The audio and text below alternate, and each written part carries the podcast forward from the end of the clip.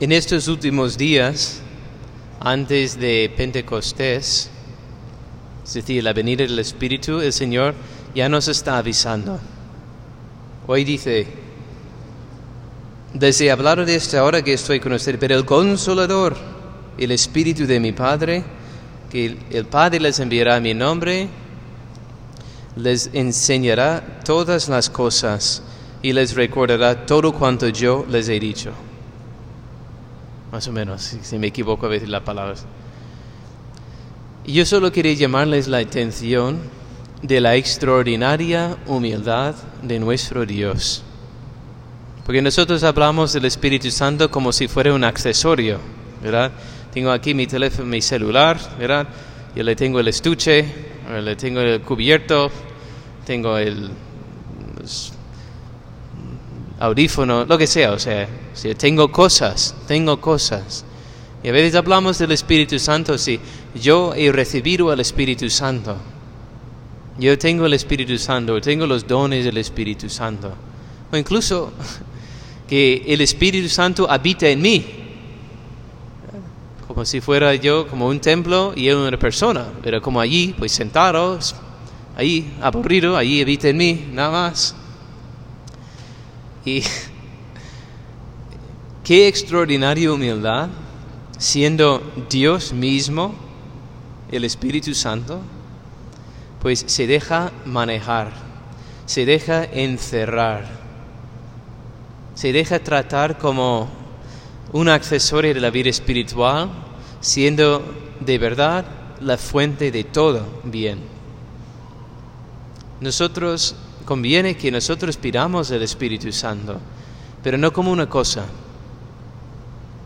Queremos, nos demos cuenta de que el Espíritu Santo es Dios igual que el Padre. El Espíritu Santo es tan grande, tan precioso, tan bello, tan santo como Dios nuestro Padre y como Jesucristo nuestro Señor. No es menos Dios en nada. Pero es que es humilde y se deja por nuestro bien y por nuestro amor, se deja encerrar nuestro corazón y se deja tratar como un desconocido, siendo Él la fuente de toda nuestra vida interior.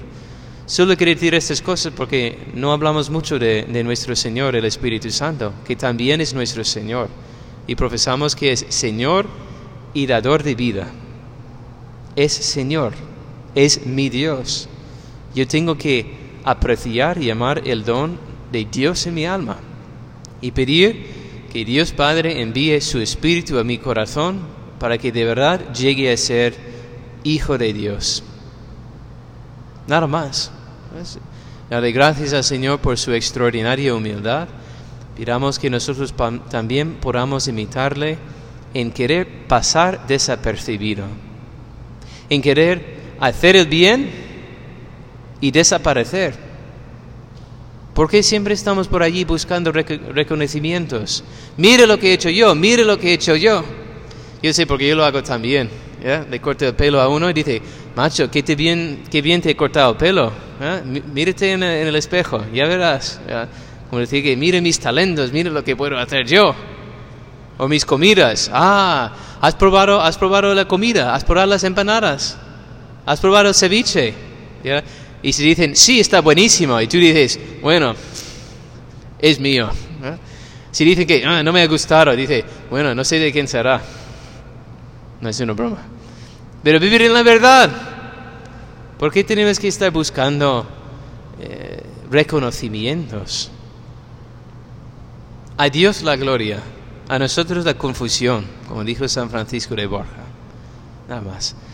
Eh, en esta Eucaristía pedimos, podemos pedirle al Señor que nos ya dé un, un gusto anticipado, si se dice eso, un aperitivo del regalo del Espíritu Santo que recibiremos ya dentro de dos semanas, si no me equivoco, en el día de Pentecostés, donde el Señor derrama sobre nosotros la fuerza del Espíritu y que podemos experimentar un poco de su presencia, de su poder y de su amor. Que así sea.